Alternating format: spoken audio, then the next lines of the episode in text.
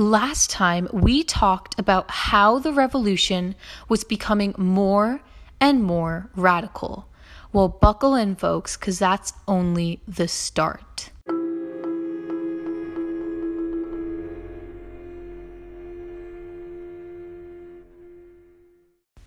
The first thing that happened is Christianity was completely abolished and the calendar was changed to one where the weeks were 10 days long in order to avoid Sunday, which was which is a Christian day.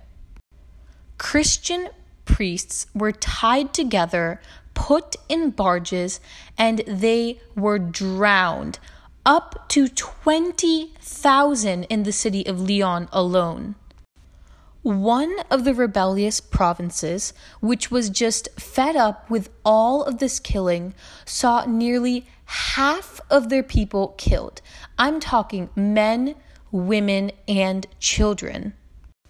The September massacres were a series of killings of people in France that occurred in September of 1792. The September massacres were brutal. The prisoners were brutalized and slaughtered in the most horrific ways.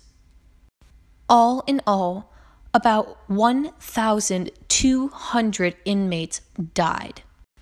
So there was this newspaper, well, there was this person, and he wrote a newspaper.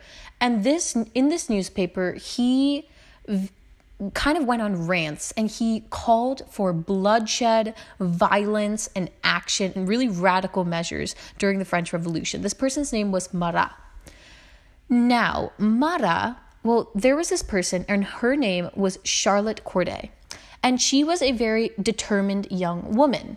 She was an average person, but she was absolutely disgusted by the amount of killing and brutality during the radical phase of the revolution. And one of the people who was encouraging all of this violence was Marat. So she goes to Marat's house and she stabs him and he dies.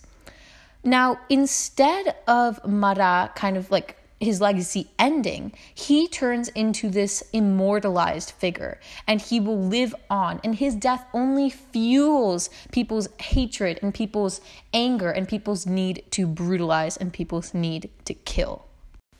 Now, Robespierre's close friend and his ally, his name was Danton, he believed that this whole French Revolution was heading down the wrong path they he thought that the revolution had achieved its goal and it needed to normalize and this period of terror and mass killing needed to end.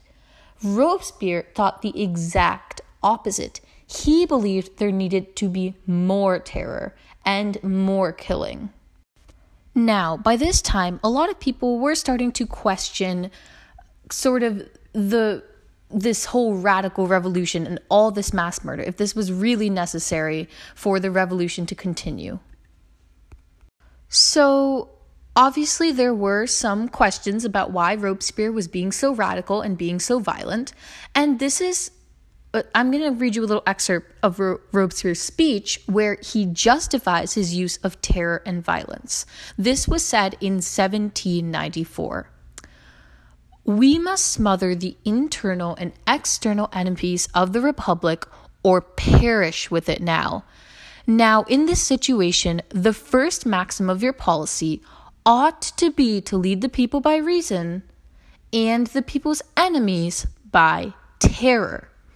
If the spring of popular government in time of peace is virtue, the springs of popular government in revolution are at once virtue and terror virtue without which terror is fatal, terror without which virtue is powerless.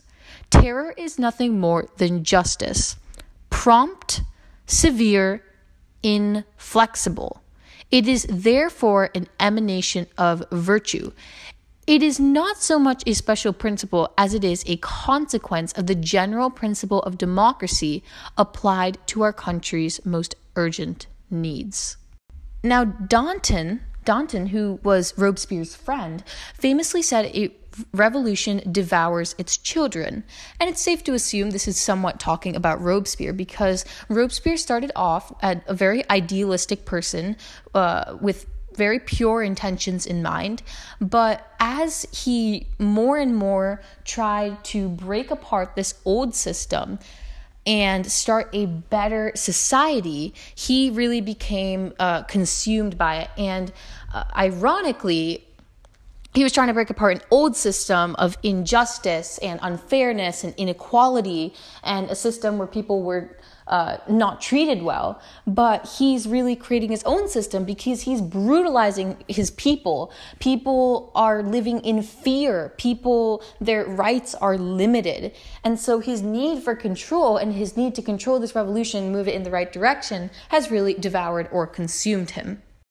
It had become increasingly clear to many people that the revolution had gone way too far for way too long. So they decided the only way to end the revolution was to kill the face of the revolution himself, Robespierre. Robespierre was executed and the French Revolution ended.